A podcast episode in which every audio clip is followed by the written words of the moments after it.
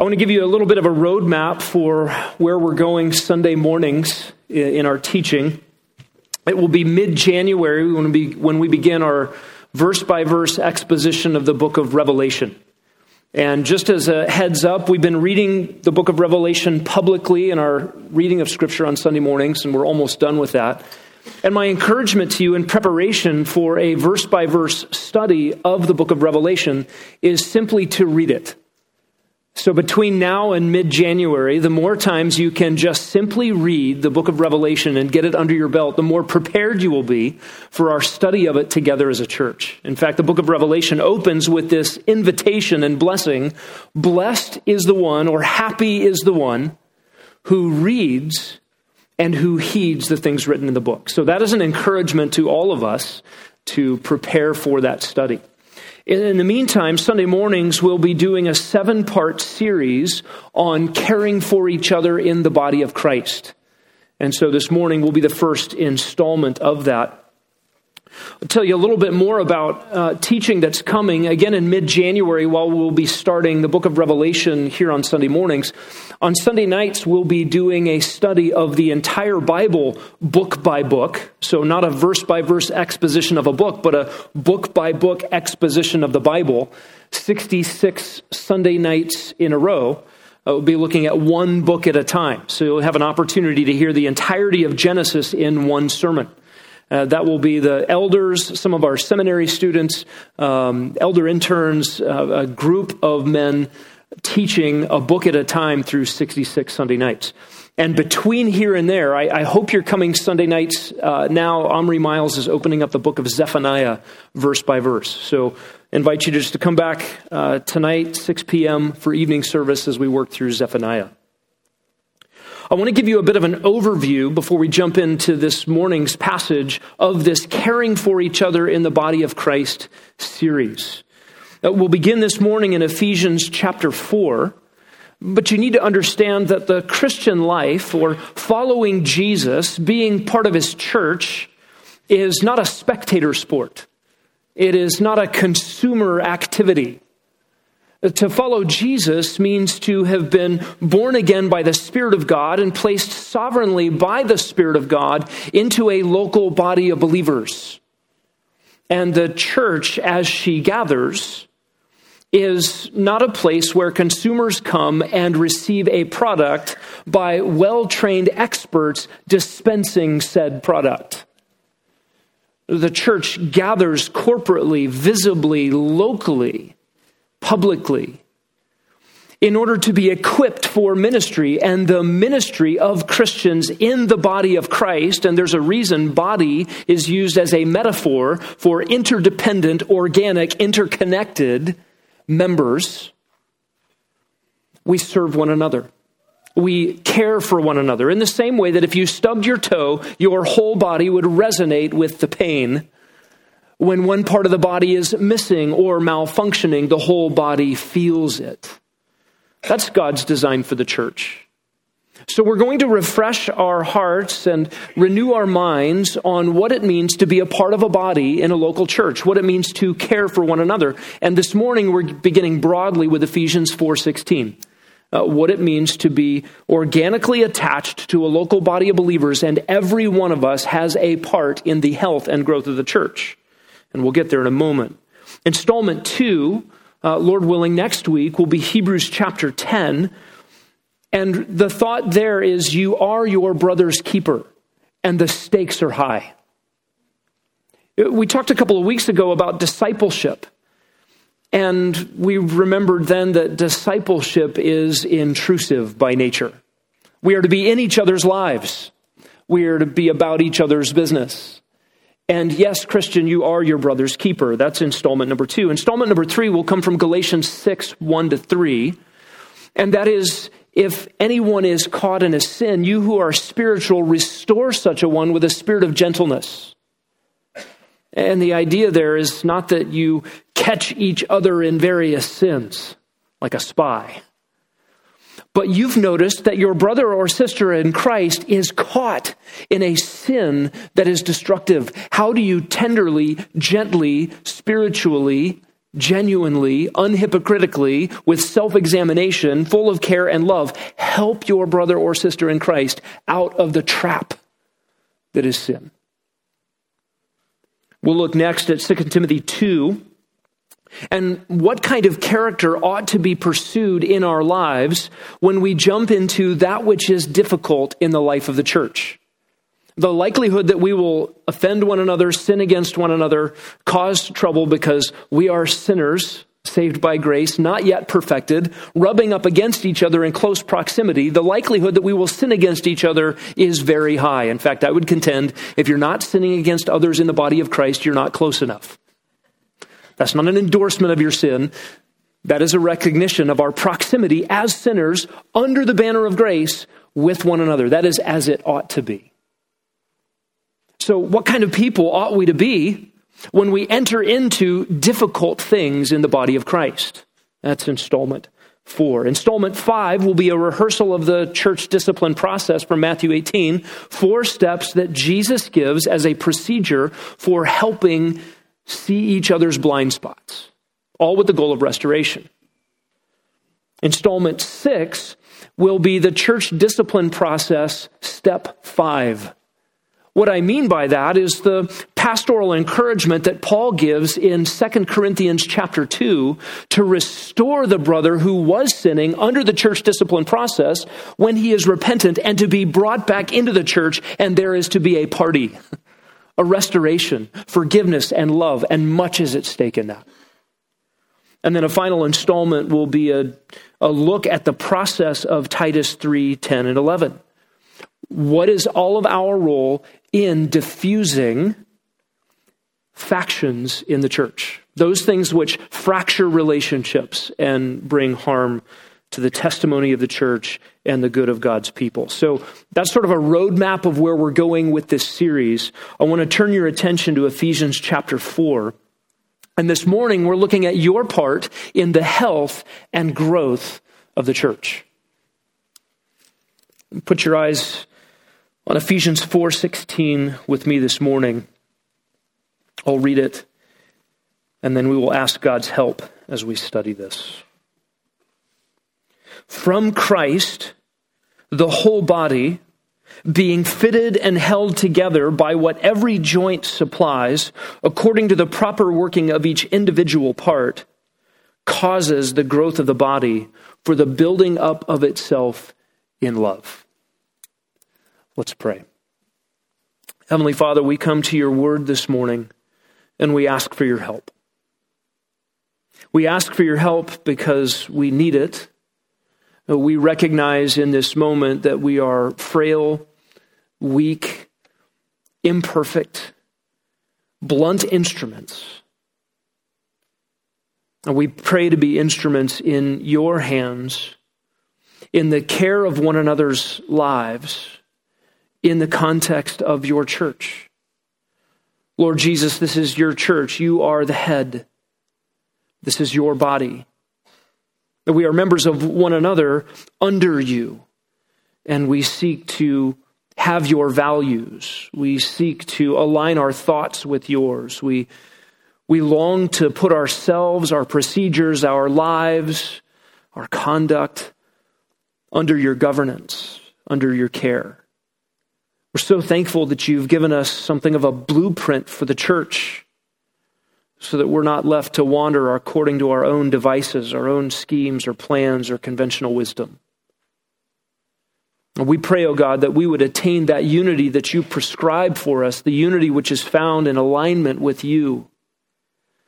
And we pray that as we look to one another and we see our differences, that our resolution of difficulties and our renewing of minds unto the making smaller our differences, our growth in unity, would not be a compromise with one another so much as a greater alignment with you. For surely, Lord Jesus, as we draw closer to you and align our hearts and our thoughts with yours, we will find ourselves much closer to one another. We pray for that. By the power of your Spirit, help us to see and benefit from your word this morning. And we pray it in Jesus' name. Amen. This morning, we're looking at the part that you play in the health and growth of the church. And this is important. I want to turn your attention to Ephesians 4:11, just up the page, the top of the paragraph there. And Paul records that Jesus gave apostles, prophets, evangelists, and pastor teachers for a specific purpose. Verse 12, for the equipping of the saints for the work of ministry. A saint in Ephesians 4:12 is simply a Christian, a set apart one, one who has been purchased by the gospel. If you are in Jesus Christ, you are a saint already. You don't have to die and under some sort of medieval uh, idea, do some miracles and then be called a saint and then have a holiday after your name. Every Christian is a saint. And the work of a pastor, the work of teachers, leaders in the church, and the work of those foundational ministries of apostles and prophets in the first century, they were given by Jesus to the church for the equipping of Christians to do the work of the ministry. The ministry is not the job of the elders of this church, the pastors of this church. The ministry is the task of every Christian in this church. And so the pastors of this church seek to equip all of us to do the work of the ministry. And what's on display in Ephesians 4 is the growth of the church. And when I mention church growth, I, I hope you are interested in church growth. Uh, for if you are interested in, I like what it is right now and I don't ever want it to change, I'm going to tell you, you do not have Jesus' heart for the church. Because the church is not the permanent institution of God's people. It is not perfected. It is not what it should be. The church is always to be growing in greater conformity to the New Testament. And we're not perfect, so we must grow. Sometimes when we hear the words church growth, we think of growth in numbers, the expansion of some empire, bigger buildings, bigger budgets. Uh, that's not what Jesus has in mind here in Ephesians chapter 4. But we ought to be concerned that the church grow, grow in its maturity, grow in its adherence to Christ, and grow in expansion, for the church is the vehicle by which Jesus is bringing people to himself from every tongue and tribe and nation and people.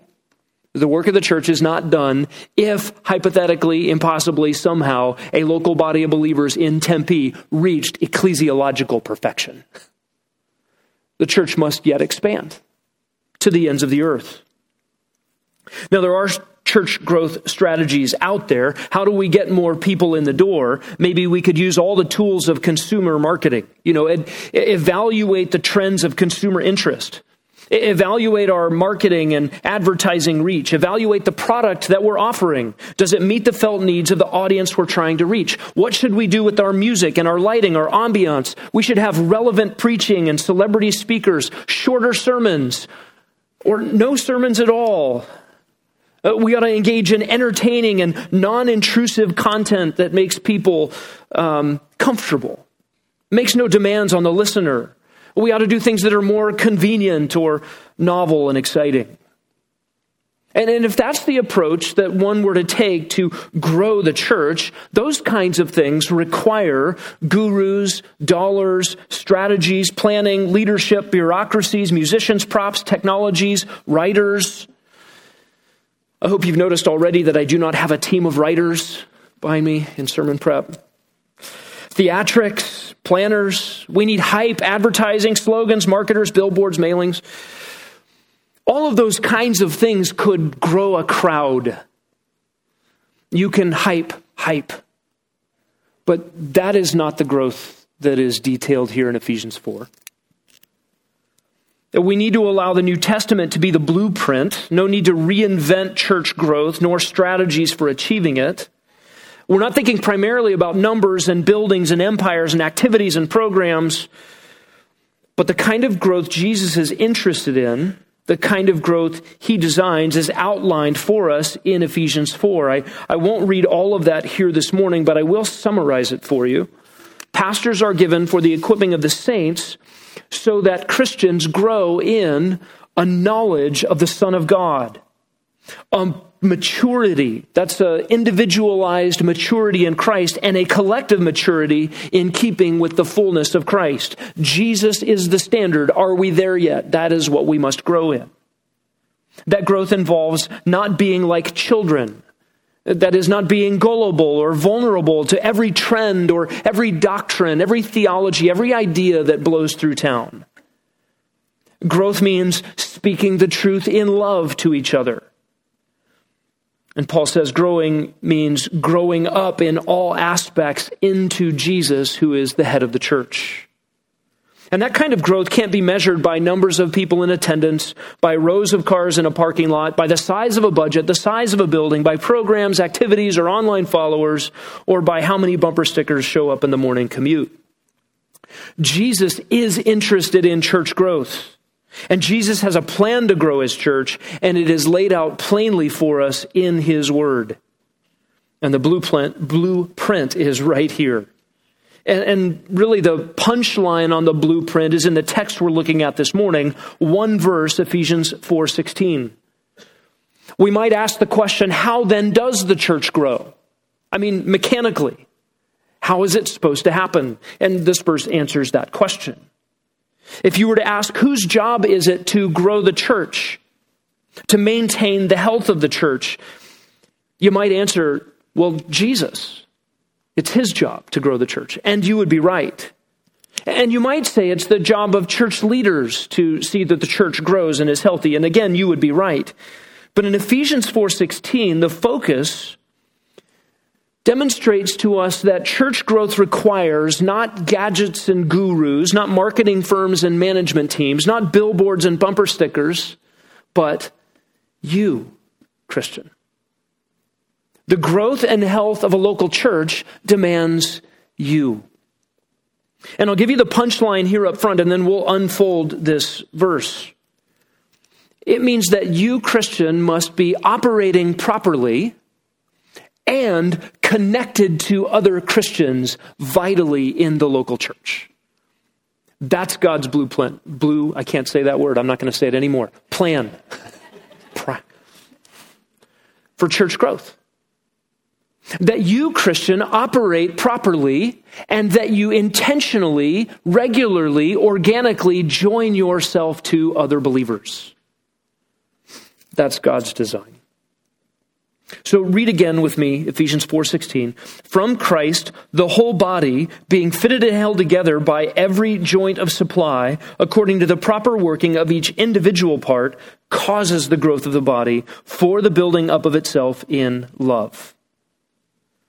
Now, this is a giant jumble of words. If you're a grammarian, you may already be diagramming this verse in your own mind, and good for you if you have done it.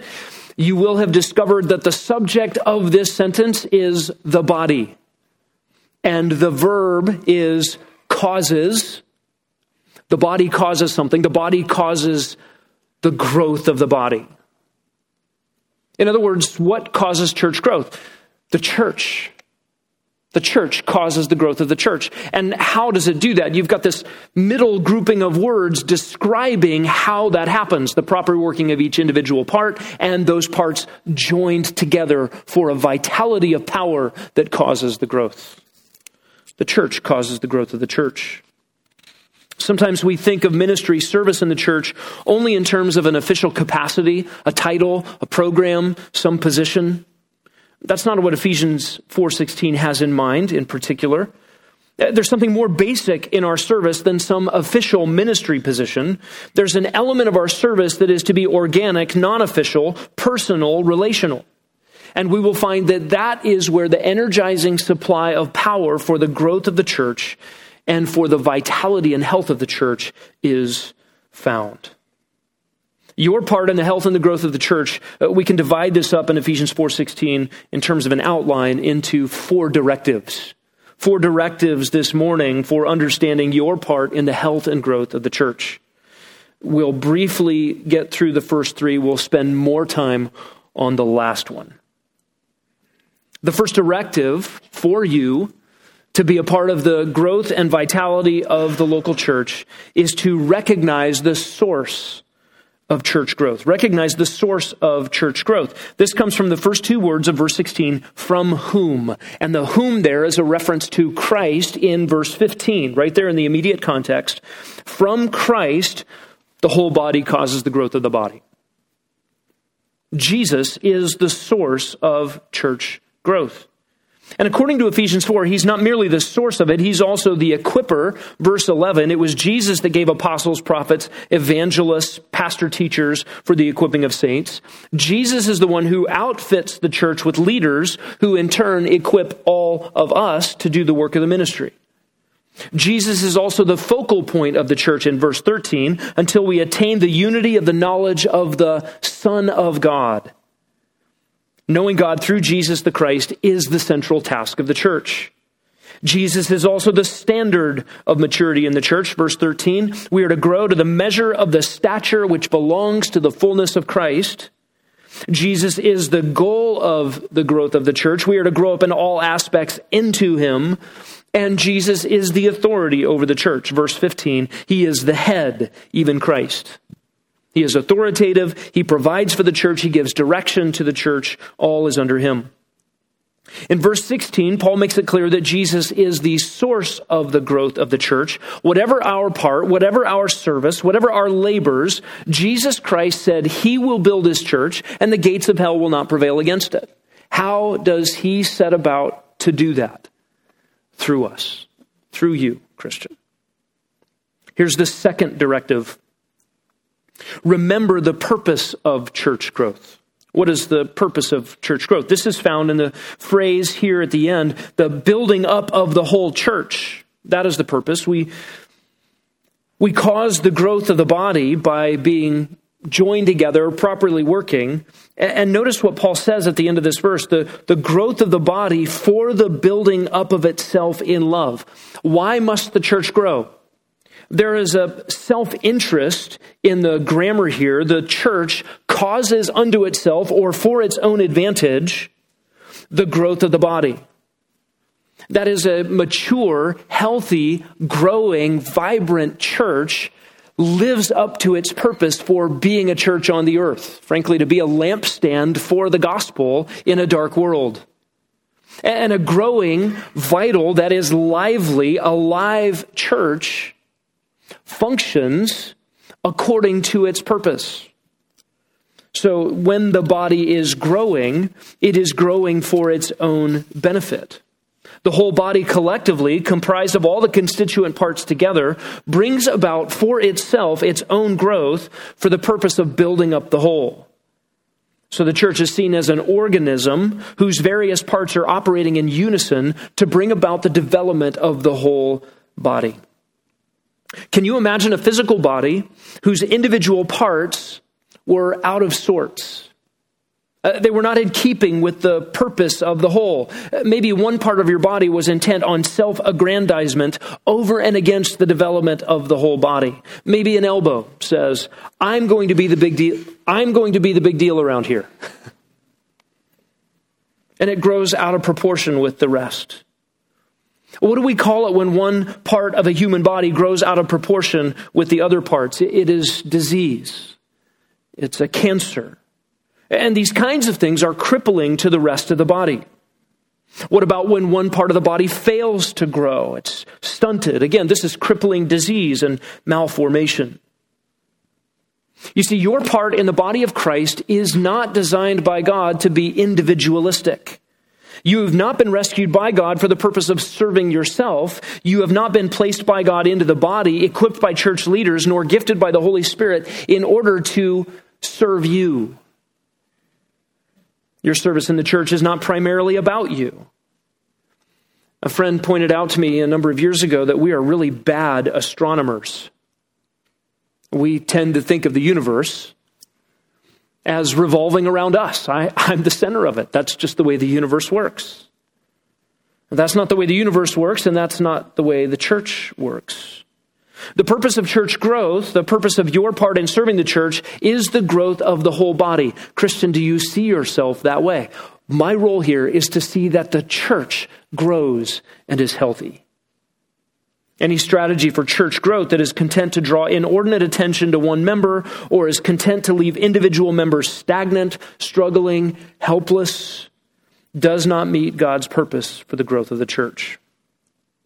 Here's a third directive we ought to maintain the climate of church growth. What is the climate? What is the atmosphere in which the church is to grow and flourish? The last two words of verse 16 in love.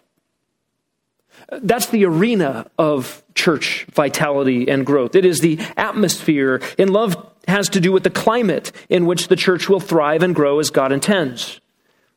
And love here in Ephesians 4:16 is not about the gushy feelings we get when we're around people that we like. It is love from God, producing love for God, resulting in love to one another in the body of Christ. It is selfless, sacrificial, self-emptying love. Don't miss this little prepositional phrase. If love has left the building, you can be assured that whatever is happening in the organization is not true church growth. If love is to be the atmosphere for the growth of the church, then the quality of the growth of any church may be tested by the reality of its love love for God, love expressed between its members, and love towards the outside. One commentator said this Love then becomes the criterion for an assessment of the church's true growth. In fact, if you think forward to the book of Revelation, Jesus wrote a letter to this church, the church at Ephesus. And he said, I have something against you. You have left the love you had at the first. And Jesus warned the church at Ephesus if you don't fix that, you don't get to be a church anymore. The atmosphere of love is critical to the life and vitality and biblical growth of a local church. The final directive, and here's where we'll spend most of our time, is simply this command be the cause of church growth. Christian, be the cause of church growth. That's the implication here from this text. If the whole body causes the growth of the body, and that growth is dependent on these big phrases in the middle of the verse, then that involves you and me. It involves us doing what we should be doing as an individual Christian, and it means joining our lives to others in organic relationship. And the growth and health of the church depends on it. Look at verse 16. From Christ, the whole body being fitted and held together by what every joint supplies according to the proper working of each individual part, causes the growth of the body. A growing body is described in this way fitted and held together, every part working, and the joints, the joining, becomes a supply of energizing power. The church here is described like a physical body. It's an apt metaphor. Paul uses it in a number of other letters in the New Testament. It's appropriate because it describes an, an organization of interdependent parts interconnected with one another. And here it is called the whole body. That is, the collective organism is in view. There is unity and diversity in the church. There are various parts. They look different than one another. They function different than one another. And yet there is one body. And in the local church, there is diversity among us, ethnically, socially, and gifting. We are different personalities. We have different histories and experiences, and God has put us together in one organism. And the church is described as an entire body built by God. And, and here Paul changes the metaphor from organic chemistry, if you will, to architecture. And the words here are used to describe stones that are tightly fit together. Stonework in ancient construction, if a building was to be sturdy, required very finely detailed cutting of stones so that they fit together and would not move. The stone walls that exist throughout Middle Tennessee, and you can see them to this day in Nashville, they're built without mortar. They are specially selected and tightly fitted stones that have stood the test of time because they've been fitted together by an expert wall builder. That is the picture here. And then Paul says not only are they fitted together, but they are held together. And, and this goes back to medical terminology in, in Paul's usage here. Uh, being held together was uh, medical terms used in his day for those organic parts that were compacted, knit together, interwoven, and solid. And all of this is present tense. We are being fitted together and we are being held together in an ongoing way. And it is also passive. That means these things are being done with us or to us. And the implication with a passive like this in the New Testament is God is the one doing it. God is fitting us together and holding us together. And it's clear from passages like this that the New Testament does not have a category of a solo Christian, a lone wolf Christian, the cowboy Christian, the off doing your own thing rogue kind of Christian. But God's design is that believers are to be fitted together, to be interwoven next to each other in the church. A Christian not vitally connected to a local church is actually disobedient to Jesus' commands, dismembered from Jesus' purpose, and distant from Jesus' power. His purpose and his power are located right here when we are knit to one another in the local church. We are to be interwoven, tightly compacted, interdependent, like a physical body, organically connected. Charles Simeon wrote Believers are no more independent of each other than they are of Christ. As they are united to Him by faith, so they must be united to each other by love. Notice the second description in verse 16 by every joint of supply according to the proper working of each individual part. The body, fitted and joined together, causes the growth of the body or makes the growth, does the growth.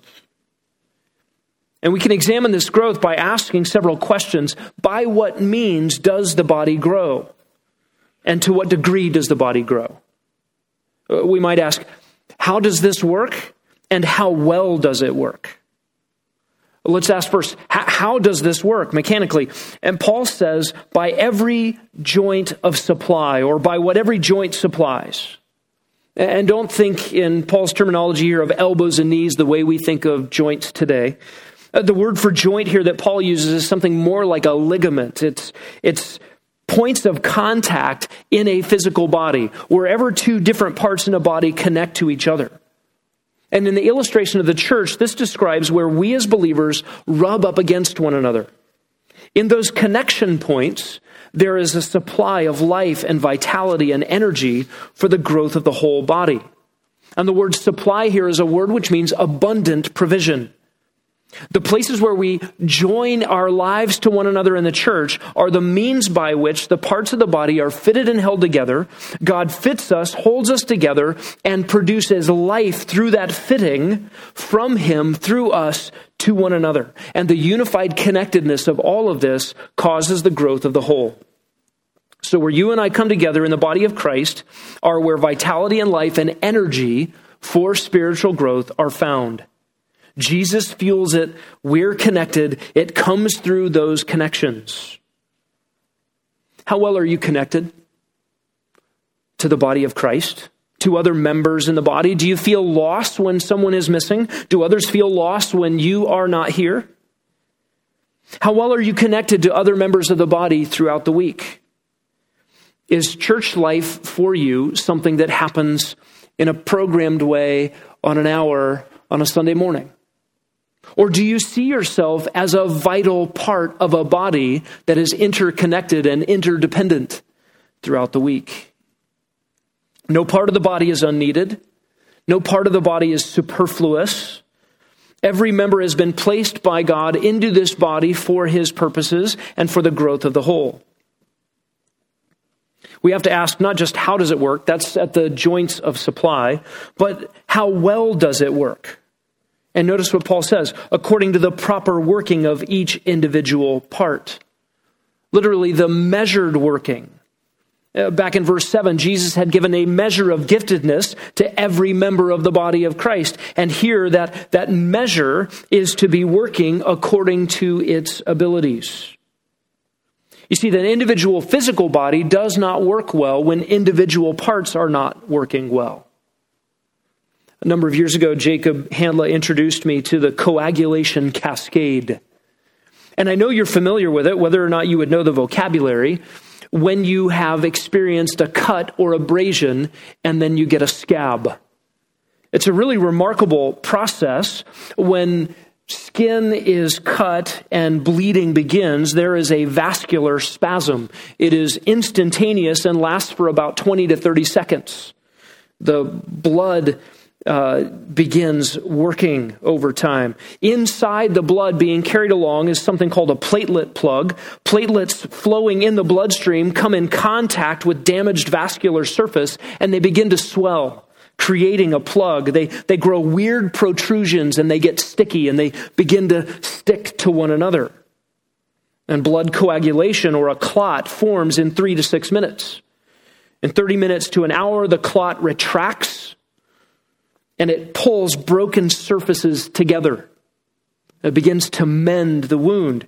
And eventually the clot will dissolve or turn into fibrous tissue and fall off. Every part of that process involves complex chemical processes, chemical activators, and clotting factors. By the way, a timeout on the Ephesians 4:16 sermon. If you think about what it would require in evolutionary development to come up with all of these factors and all of these steps and all of these schemes, each one of which by itself would be lethal to an organism, it makes evolution impossible.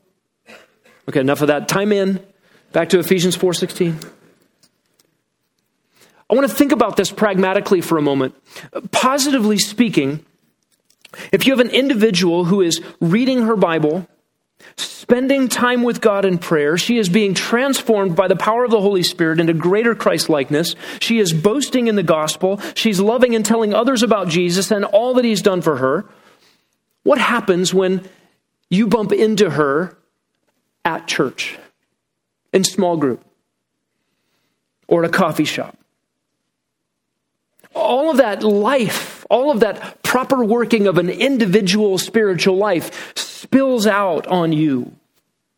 Spiritual life, energy, vitality, all of that from God overflowing into the life of another member of the body. And the point of connection is the channel of spiritual supply for growth. And not just for her, but for those she's connected to. So when you get excited about reading uh, God's word, you tell someone else about it, who benefits? Well, the person you're interacting with benefits from your growth in God's word. And friend, you benefit in addition. You're excited about Christ. You're telling someone about Christ who loves Christ. They're excited that you're excited about Christ, and you get more excited. Do you understand it? It's greater than the sum of its parts. If your, if your growth factor, if your growth level is at a two and you're interacting with someone and they're at a two, two plus two doesn't equal four, it equals 6.7 or something else. Uh, there is a, a remarkable amount of growth that happens in the contagion of us being together and experiencing growth in Christ. It's exponential. So, what kinds of conversations do you have with other believers? This is precisely the kind of application Paul has in mind. You can look at verses 14 and 15. We're no longer to be children, tossed here and there by waves, carried about by every wind of doctrine, but we are to be speaking the truth in love and grow up in all aspects into Jesus, who is the head. We're to be talking truth to one another, which means you, as an individual Christian, need to be drawing in truth, growing in truth, growing in discernment, knowing the difference between right and wrong, clinging to God's word, pursuing Him. And then we speak these things to one another. This is ministry. The members of the body join together and working for mutual growth. The ministry that is described here is not about a title in the church, a position, a task, some delegated responsibility something programmed. It is about each individual channeling spiritual life from Jesus to each other, being conduits of God's truth and love and life in the church. That is the fuel for church growth. Think about it negatively for a moment. Think about an individual who stagnates in his growth in Christ doesn't want to be around God's people that much. He's not exercising shepherding care over his own heart. He's not reading his Bible. Maybe he's reading his Bible just to check off a box or win an argument. He's not truly meeting with God in his pursuit of Bible reading. His prayer life is languishing. His heart is not being refreshed in dependence upon God. He's living life in his own strength. His life is consumed by temporal concerns school, work, relationships, entertainment. He has forgotten that life is short, that hell is real, and that heaven is home. He's living for the now. His affections for Jesus are cold. He seldom reflects on the death of Jesus in his place. He, he forgets the rescue that was purchased for him by God at the cross. He has let sin go unchecked. And now, when he bumps into other believers, what is the effect? A channel of life and vitality and excitement about Christ and, and contagious growth? And quite the opposite the stunting of all of those things and the crippling of the body of Christ. You see, Christian, your life is not just about you. You, believer, have been placed into a body by God. And Jesus is very concerned that his body grow to maturity. And the means by which the body grows to maturity is the body itself, fitted together by every joint of the supply according to the proper working of each individual part. How well does the church grow? Depends on how well we're connected to one another and how well the individual parts are functioning. Your Bible reading in the morning is not just about you. The state of your heart has an effect on the other members in the church. Is the growth of the church an individual or group effort? Yes. The beauty of that is the, that we grow together. The danger of that is that we falter together. So, Christian, how well are you working? How well are you operating? Is your individual Christian life working properly? And then is it connected to others in the body of Christ? You may be asking, what, what's a really good way to be involved I, I, I can't have this sort of organic, relational, intimate connection to every person in the body of Christ. How, how do I find a subset of people in this local church and be involved in their lives? I'm so glad you asked. You should be in a small group.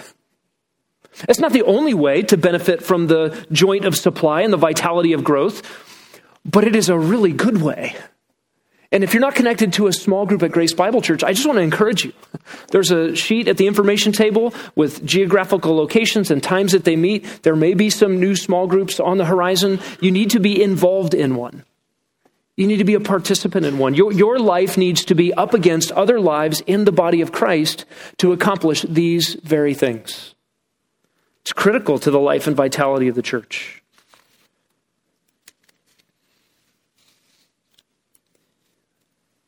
What's the reality when we get close to each other? We'll step on each other's toes. Our personalities will rub each other the wrong ways. Our sins unchecked will become offenses in the lives of others. God knows that. Those things aren't a surprise to Him. Maybe you've checked out of body life because you've been burned.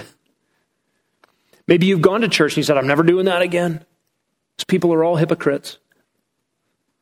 Jesus has a plan and a procedure for de- dealing with our hypocrisies. But I'm convinced if we're not sinning against each other and enjoying the benefits of confession and repentance and forgiveness, things the world doesn't know anything about and we get as gifts, if we're not close enough to offend each other, then we're not close enough according to God's plan in the church. We've got to be in each other's lives.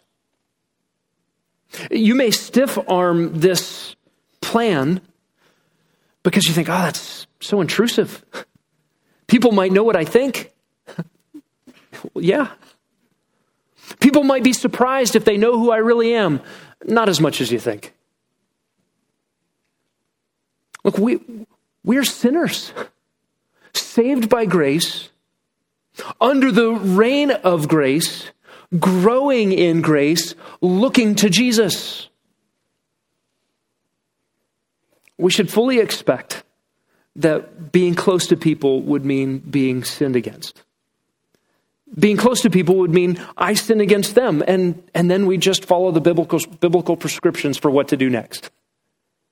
And we get to be a group of people together as an interconnected, interdependent organism that is so unlike anything humanity knows. It's unique and it's beautiful according to Jesus' plan. Why is the goal of church growth the building up of itself in love? Because the church is to reflect its head. The church as a body is to look like the head of the church, Jesus Christ, whose values and governance flavor the church. Jesus loves sinners. Jesus loves sinners, as Ashley described earlier in our service, by coming to earth in the flesh to become the actual payment for our sins before a holy God. Jesus did not wait till we cleaned ourselves up, till we got ourselves acceptable, presentable, perfect, even nice to be around. Jesus took us when we were at our worst and we were enemies of Him and sent His Son to die in our place. If you're a Christian, you know the grace of God. You have become confronted already with your ugliness in your sin and your rebellion against God. You're not a stranger to these things.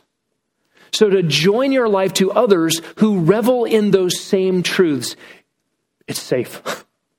It's a good place to be. You know, you want to know where real hypocrisy is? Outside the church, when people don't admit that they're sinners. They don't want to come to that reality. Don't tell me I'm a sinner. That's offensive. Well, then there's no remedy. And you just live with the lie that we're all okay. Listen, humanity is not okay. To involve yourself in the life of the church is to involve yourself with a group of people who have said, Yeah, I'm not okay and you're not okay, and Jesus is great and he saves. And we grow in him together. Listen, in a physical body, my hands are not supposed to be just doing whatever they want, they are to be directed by my brain. And when parts of a physical body act contrary to the desires of the head or contrary to the well being of other parts of the body, we call that disease. The same is true in the body of Christ. If you're serving right now at Grace Bible Church in some official capacity, some ministry, that is wonderful. There, there are many needs. If you don't have an official place to serve, there, there are programs that need servants. Uh, we need people to help with the grill out and cook out we'll have on December 4th. We have people to help with the needs in next generation ministries. That's our children's ministry. Uh, you can sign up to be a teacher. You can sign up to be a classroom helper. If you don't have a place to serve, uh, you might look around and notice that there's a lot of kids in this church. That is a place of significant ministry needs. Inquire about that. You can use the little perforated bulletin card, tear that off. You can fill it out, drop it in the offering boxes at the back of the room, and say, Hey, I want to serve kids. Pay attention to your bulletin. There are ministry needs that come through there and servants needed. You can sign up for any of those official capacity servant positions. Ask a ministry leader, ask your small group leader, ask the, the, the faithful servants in next generation ministries. I think we may have a need for people to be involved in a rotation on Sunday cleanup. What happens after we all leave the building and go get lunch? Somebody vacuums, somebody turns out the lights. You can be in a rotation to help those servants. In any of those service opportunities, I want to encourage you, Christian, to actually serve. And what I mean by that is actually be a part of the body of Christ, properly working, worshiping as an individual, worshiping Christ vertically in your service, and benefiting others from that vertical perspective. Maybe your small group uh, does music, and, and maybe you're the third string triangle player for the praise team in your small group Bible study. That opportunity of service is not an opportunity for you to demonstrate how skilled you are at the triangle, to draw attention to triangulation, but to actually worship Christ and to serve a body of believers. You've been given gifts by the Holy Spirit and placed into a body of Christ for the edification of the body. Not a platform for the edification of self. So, in those official service capacities, make sure that your service isn't all about your talents. Make sure that you are growing in love for God and your knowledge of Him through His Word, and then spill out onto the lives of those that you serve. If you're looking for a place to serve in the church, you may ask one of the pastors here, a ministry leader, a small group leader, hey, where can I serve? You might get a response like, hmm, I don't know, let me think about that. Uh, you, you might hear somebody say, uh, the nursery is completely staffed. We have way too many drummers. The bathrooms are spotless. The shut ins are visited so much and so often they're asking for some me time, little personal space. You know, every residence within a seven mile radius of this church is evangelized every week by the team that goes out on Friday mornings. You know, the ASU outreach ministry is overstaffed. Don't even bother. The lines in the parking lot got repainted last week. I, I don't know if there's anything official I can give you. I don't think that'll happen. But if that were to happen, do not lose heart, Christian. Because the real ministry in the church, inside and alongside of, outside of, and with all of those other things we could describe, is that you worship the Lord and you join yourself in real relationship to other believers in this church and cause the growth of the body. That's real ministry. That's the aim of the pastors in this church to equip you to do those things. It doesn't require a title, a position, a task list, or a name badge. You see, caring for one another in the church is the blueprint Jesus laid down for the growth and health of his church, and ultimately for its expansion to the ends of the earth. And it requires each one of us functioning properly and each one of us connected. It requires you, Christian, growing in your love for God and knowledge of His Word, being joined to others in real relationship. This is the mechanism Jesus has given. This is His design, and we can trust Him in it. The byproduct of following Jesus' blueprint is an organism unlike anything the world knows. An organization that God uses to bring about supernatural things and a community of love and fondness and joy that will never be diminished. Let's pray. Lord Jesus, we thank you for the church.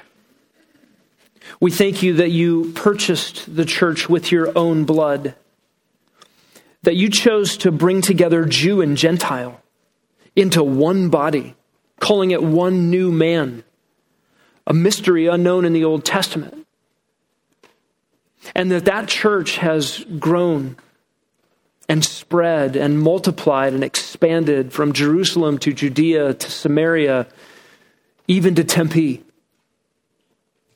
We pray that this process would not end here in some sort of cul de sac, but would continue to multiply to the ends of the earth, to the ends of this age. And we trust, Lord Jesus, what you have promised that you would be with us in your power, your purpose, and your very presence. May we be what you have designed us to be for your glory. In Jesus' name.